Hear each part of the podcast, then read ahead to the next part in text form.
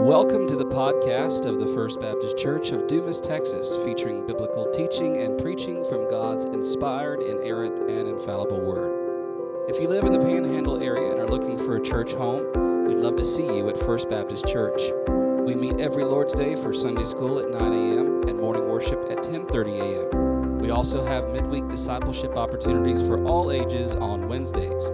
For more information, visit us at fbcdumastx.com. That's fbcdumastx.com. You can also find us on Facebook and Instagram. Now open your Bible as we explore God's Word together. Open in your Bibles this morning to the book of 1 John. 1 John chapter 4. This fourth Sunday of Advent traditionally has been set apart for the theme of love. Each of the candles on the Advent wreath represents hope, peace, joy last week, and this week, love. And as we begin to think of Advent in terms of love and Christmas and the love that God sent to us, we want to make sure that the message we present from Christmas, the, the message we present concerning the gospel, is a gospel of love. And it's easy for us to get things backwards sometimes where the gospel message, the Christmas message, becomes one of commands, becomes one of a list of to dos, of bullet points of things to do or to be or to try. And as I was thinking about this in the life of sinners, I thought about modern technology. Modern technology comes to make us smarter, to make life easier, to progress us into the future. But I wonder if you find yourself with modern technology, or maybe know, no confessions here, maybe not so modern technology, and you find yourself arguing with modern technology. You know, it's one of those things where you find yourself in a conversation with an office chair, or a conversation with an office printer, or a copier, or something, and you find yourself insulting the office chair or insulting the office copier. And then you begin to wonder is modern technology making us smarter at all? Are we progressing at all? And as I began to think of those conversations and the insults that we exchange with inanimate objects sometimes, I began to think of how we often represent the gospel and the Christmas message, and how we warp and twist the story into something else. Where instead of presenting good news, we present the law. And the message of Christmas slowly shifts from what God has done in Christ to what you should be doing. And so the message of Christmas, and sadly the message of the gospel, can often come across like this Be happy, love more, do better. And that can be what we take away from the Christmas season. Sadly, it can be what we take away from the gospel. But the gospel and the message of Christmas is not primarily a command. It is not primarily a list of to dos. In fact, in the word gospel itself, we have what it means it is good news. It is good news. It's an announcement, it's something that's being proclaimed. And as we remember the Christmas message this Advent leading up into Christmas, and as we celebrate the gospel every week, we want to remember that that's what the gospel is. It is a good announcement, it is good news. We want to remember what God has done in Christ by sending him for us. Now, as you come to faith in Christ, we talk about the fruit of the Spirit, the evidence of the Spirit in our lives. And one of those primary fruits, one of those primary evidences is love. But we have to be careful not to get the cart before the horse, to say that we must love or do or be before we're saved. We must understand that the gospel comes as an announcement to be believed and trusted, and then by the Holy Spirit's power, we begin to be and to do and to love. We must remember that the message of Christmas is that Jesus has come not just to you to tell you something to do, but that Jesus was born for you and to do something on your behalf. Look at 1 John chapter 4, just one verse this morning. Everybody said amen.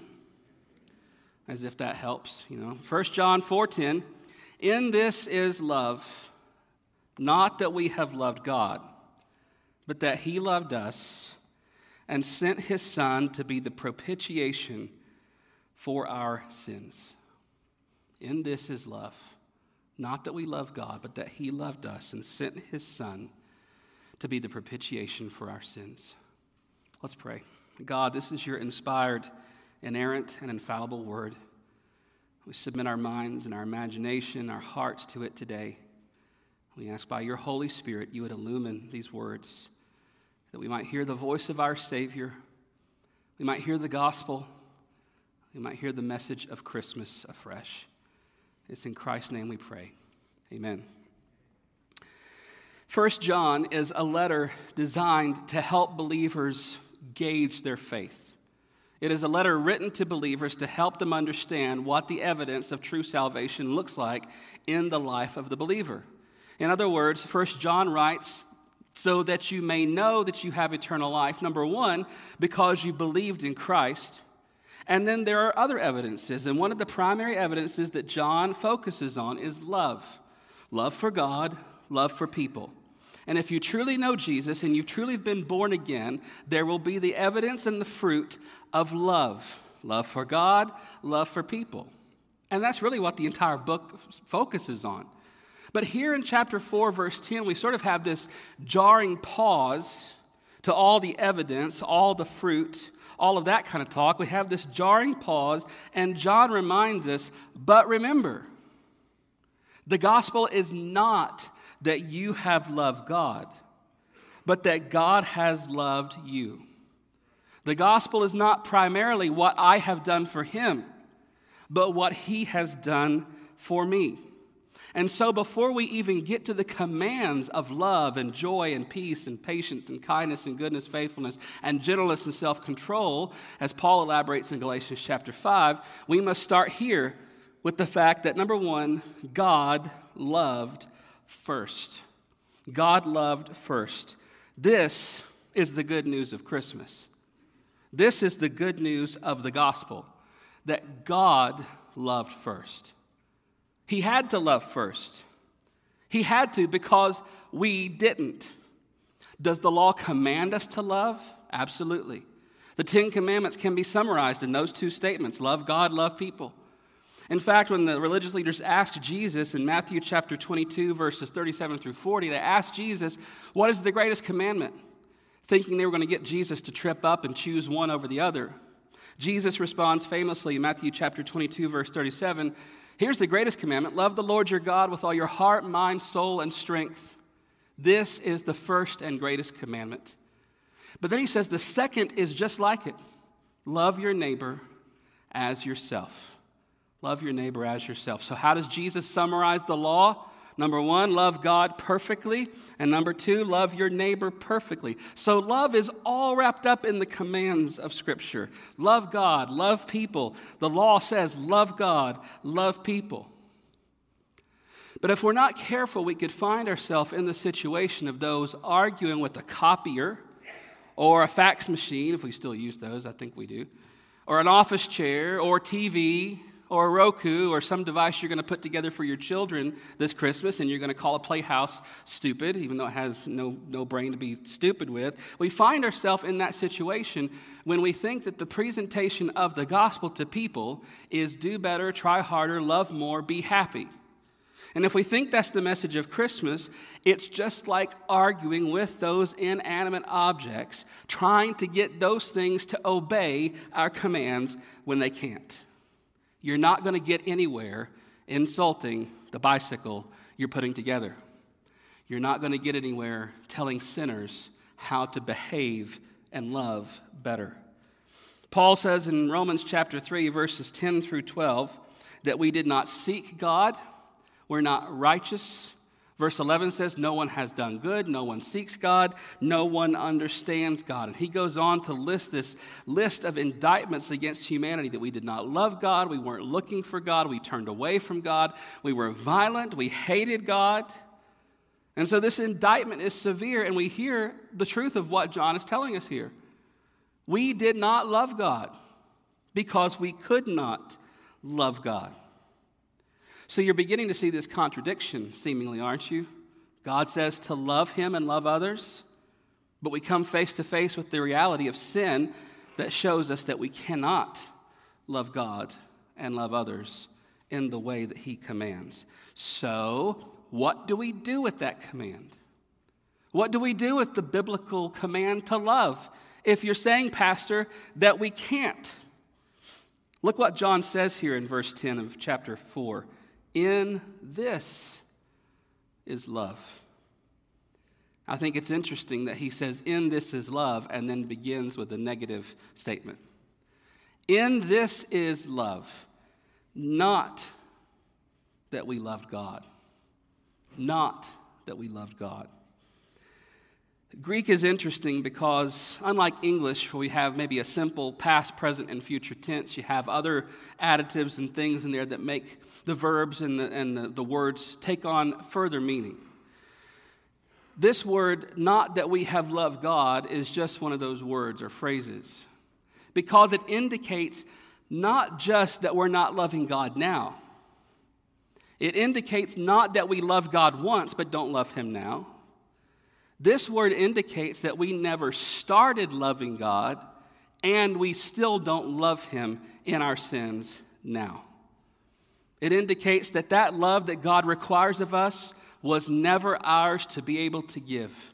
Perfect love for Him, perfect love for others. It was never there and it was never going to be there. It never even started. And so, as we hear this command to love God and love people, John reminds us here this can't begin with you. It did not begin with you because it could not begin with you. I'm glad that's not the end of the verse, aren't you? Not that we love God, but He loved us. Not that we love God, but He loved us. Aren't you glad that God loved first. Aren't you glad that, as Paul says in Ephesians chapter 2, even when we were dead, even when we could do nothing, even when we were lost, God raised us up and made us alive together with Christ. You were dead, you were hopeless, you were helpless, you were unable, you were lost, but God raised you up to life in Christ. Here's the good news of the gospel, and it starts off sounding like not such good news, but it is precious news.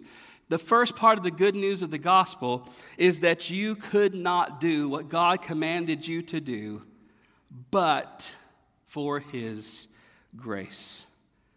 First and foremost, the gospel is an announcement of what God has done.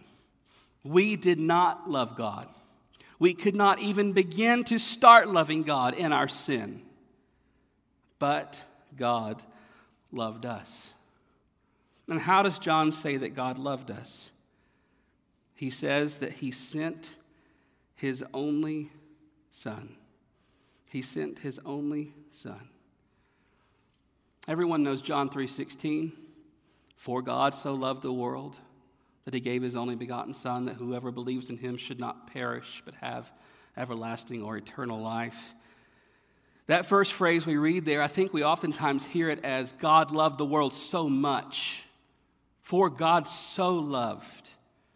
In fact, it means this is the way in which God loved. This is how God loved. And how did God love? By sending his only Son. John repeats that here in 1 John chapter 4 verse 10. Here is love, vast as the ocean. Here is love, not that you love God, but that God loved you, and he loved you in this way. He sent his only son for you. This is the sum total of love.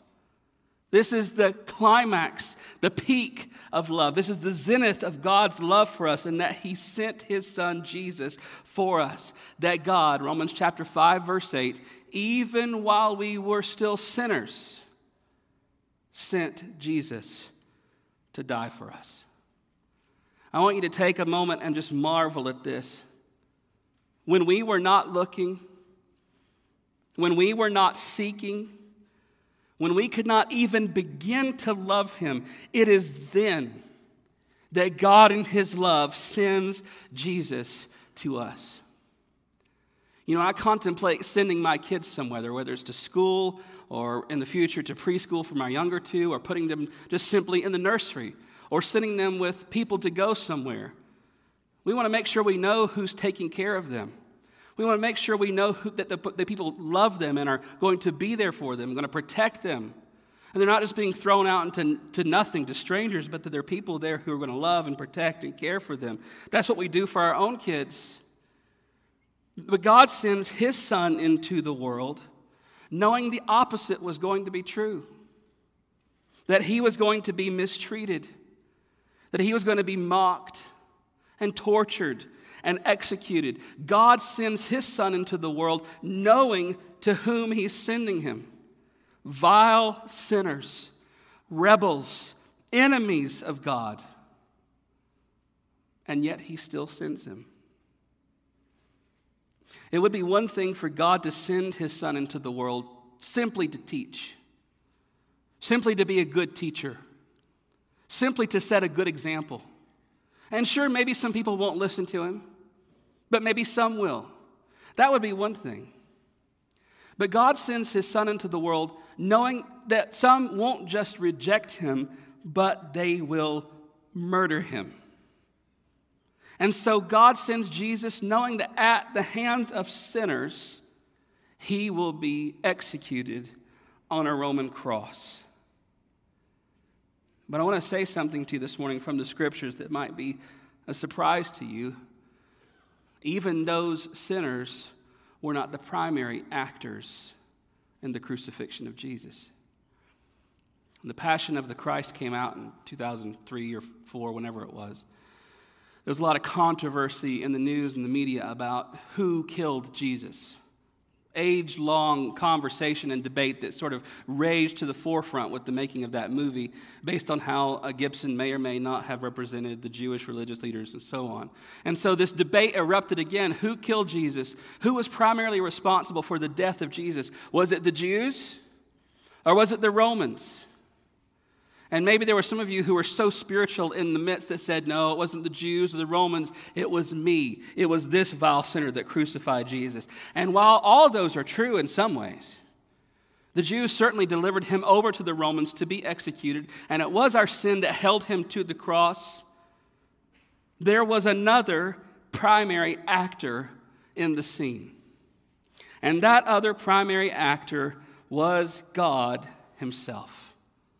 Isaiah 53, verse 10 says, It pleased the Lord to crush him.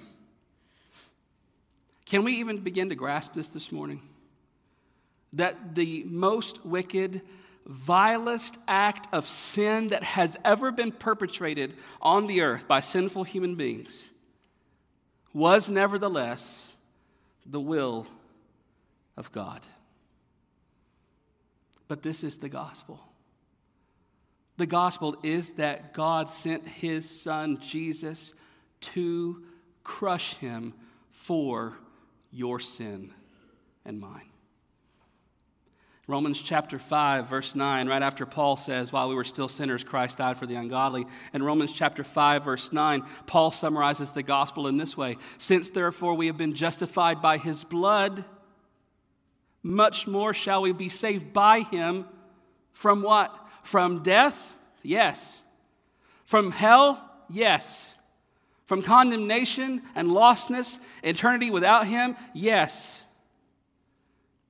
But Paul says, much more shall we be saved by him from the wrath of God. God the Father sends his only Son Jesus into the world to save us by God, to save us for God, but also to save us from God. That God saves us by His grace, He saves us for Himself, but He's also saving us from His righteous wrath against sin. And this whole thing is bathed in the definite, concrete will and love of God. The Father loves His Son. The Father knows the cost, and He sends Him anyway. Why? For the glory of His name, for the love of sinners. Jesus, the Son, loves His Father, and He obeys His command to go. Why? For the glory of His Father's name and for the love of sinners. One of the most ancient Christian hymns that we have that has lyrics and a tune to that we know some of the earliest Christians sang this hymn begins this way of the Father's love begotten. Ere the worlds began to be, He is Alpha and Omega. He, the source, the ending, He. O ye heights of heaven, adore Him. Angel host, His praises sing. Powers, dominions bow before Him and extol our God and King. Let no tongue on earth be silent. Every voice in concert ring, evermore and evermore. In the last verse, Christ to thee with God the Father, and O Holy Ghost to thee. Hymn and chant and high thanksgiving and unwearied praises be. Glory, power, and dominion, evermore and evermore. How did it start? of the Father's anger, of the Father's judgment, of the Father's impatience with sinners. No, of the Father's love begotten. We have to be careful not to fall into the ditches here. If you know me, you know this is a thing with me by now. There's, there's always a way forward, and there's always ditches of error that we can fall into. And Christians of different theologies and different camps tend to fall into one of these two ditches. The first ditch to watch out for is not to think that we were so lovable and so lovely and so worthy that God somehow just had to send Jesus for us lovable creatures. But sometimes that's how we present the good news of the gospel. That we were just so lovely and so worthy that God couldn't help but save us.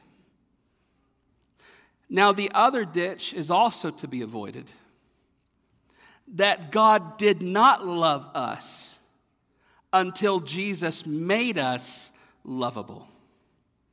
So that on one end, we have us who are making ourselves lovable to God. And on the other hand, God didn't love us, and Jesus had to make us lovable to God. The gospel is neither one of those. The gospel is that while we were unlovely, and while we were yet unworthy, God loved us anyway and sent Jesus for us. That is the good news of the gospel. That he 2 corinthians chapter 5 verse 21 he who knew no sin was made sin for us so that in him we might become the righteousness of god. Do you see the exchange that god made there we were sinners we were in sin. Christ was all righteousness. And yet there was this exchange made. For unlovely, unworthy, vile sinners, God gives the righteous one, Jesus Christ, to become our sin so that we can in turn become his righteousness. An early letter that circulated in the, the church, not scripture, but an early letter, first or, first or second century AD, it's called the Epistle to Diognetus. And this believer was writing to an unbeliever, trying to convince him of the gospel. And here's the way he summarizes the gospel Oh, the sweet exchange. Oh, the incomprehensible work of God. Oh, the unexpected blessings that the sinfulness of many should be hidden in one righteous person while the righteousness of one should justify many sinners. There's the good news of the gospel. That's the good news of Christmas that there was a sweet exchange made in which God gave the righteous one for sinners like you and me. The gospel, the Christmas story, is that even when we were dead in our sins and trespasses, not looking for God, not seeking Him out, it was then in love that God sent Jesus for us to do for us what we could not do for ourselves. Here's the gospel in three short sentences God loved us, God sent his son for us, and God sent his son to die for us. So, the message of Christmas can never be twisted to be something that we must give or something that we must do or something that we must be for God. Primarily, it must be what God has done for us. It must be an announcement of this good news that God has acted in Christ to give us everything. I saw on Twitter this week a quote from a professor at Southern Seminary, where I went in, in Kentucky. Dustin Benge is his name, and the first part of the tweet said this The birth of Christ means God provides what he requires. If the gospel was up to you, if your salvation was up to you, if it was about what you could do and what you could be and what you could earn and what you could work for, if that was the gospel, we could have just been left with the law. No need for a Savior. No need for God to send His Son to be the sinless one, to die on our behalf, to rise for us, to ascend for us, to pray for us, and to intercede for us. There's no need for any of that because you could very well do it on your own.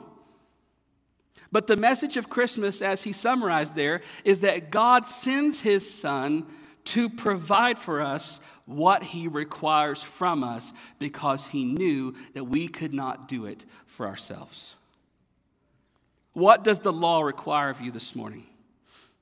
What does God's holy and righteous law require of you? Love, obedience, righteousness, when Christmas rolls around and the people are out there ringing their bells with the kettles and you see the commercials for the charities, what does the season seemingly require of you? More love, more giving, more peacemaking.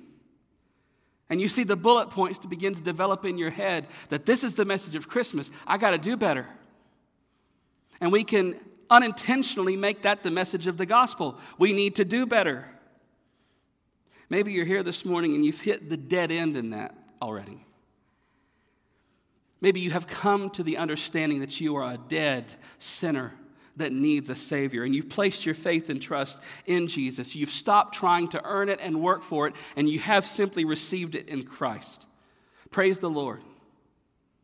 But maybe you're here this morning and you're still in that trap, trying to improve and to do something better and to love more and to be a better person, hoping that you can get to a point where God will finally accept you when you've done enough to earn his acceptance. Maybe that's where you are this morning. And here's the simple message to you who think that way you need to stop thinking that the gospel is, What must I do? And remember that the gospel is to simply receive what God has already done and who God has already sent his son Jesus. Now, listen. Once we come to that saving knowledge of Jesus, once our heart has been filled with his spirit, and we've received the new birth, and we have a new heart, and we've been changed, then we are freed by his mercy and grace to love God and to love people, not to climb our way to Him, but because of what He has done for us. Back in 1 John chapter 4 verse 7 we see language like this, don't we? Beloved, let us love one another, for love is from God. Watch this. And whoever loves has been born of God and knows God. Now look at that language. Did John say, Beloved, let us love God and love others so that we may be born of God? No, he did not say that. What he did say was, This is how you know that you have been born of God, that you now love God and love people. Your love is not the cause of the new birth. Your love is the result of the new birth. Christians, if we're not careful, it's easy for us to twist the gospel message, the Christmas message, into this message of the law. It's easy for us human beings, especially in America, where we pick ourselves up by our bootstraps and we're our, our self made, self made men and women. It's easy for us to twist the message of the gospel and of Christmas into this. If I can just do enough and love enough and try enough, I will accumulate enough grace. If I can just spur that lost person on enough in their guilt and in their emptiness, maybe they'll come to their senses and I'll convince them to come to faith in Christ. And I want you to see the two, there's the two ditches again. I want you to see where this leaves people. If that's how we twist the message of Christmas and the message of the gospel, here's where you leave people. You either leave people in despair and emptiness and hopelessness because they realize they cannot be good enough, or you leave people to their own self righteousness, thinking that they are good enough.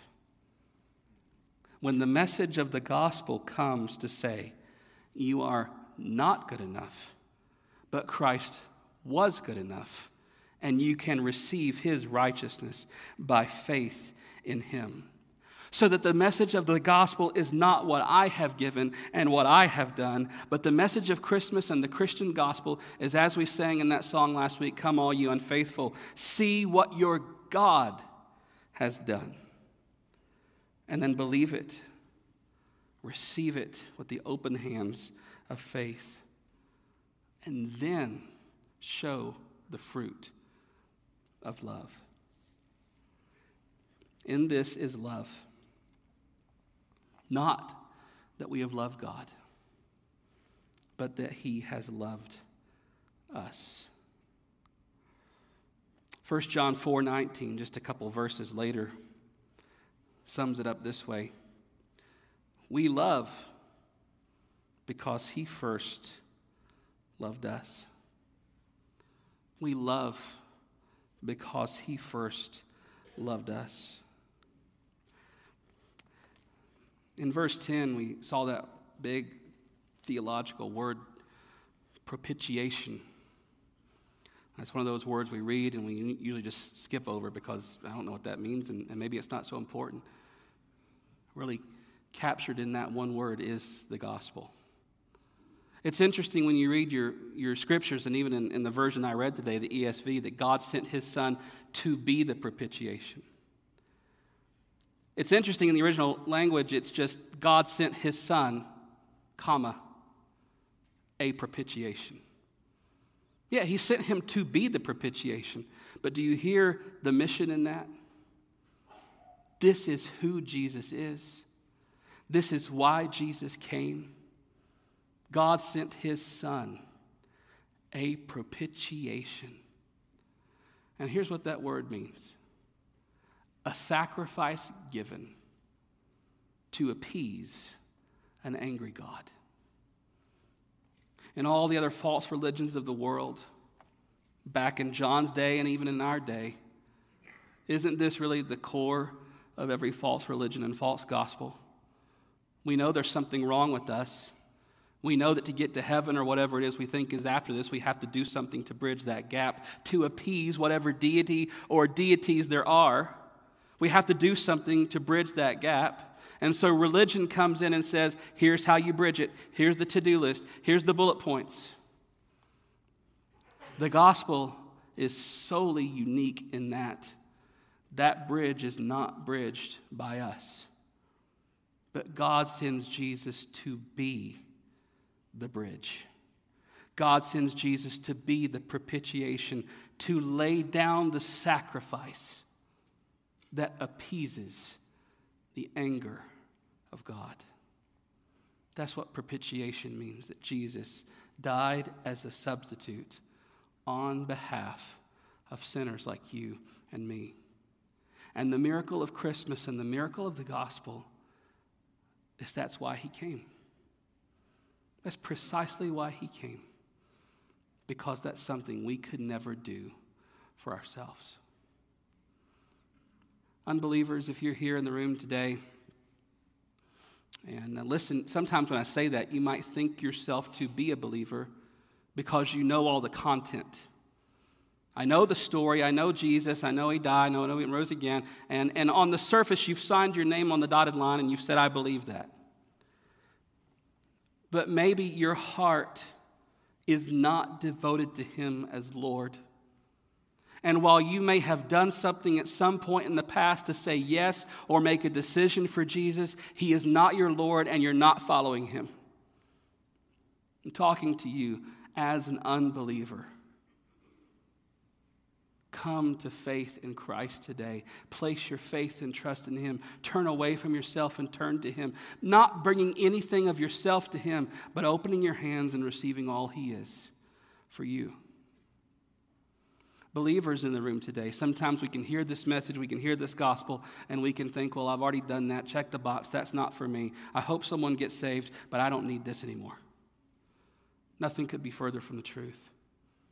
If you're a believer today, you still know that struggle with sin.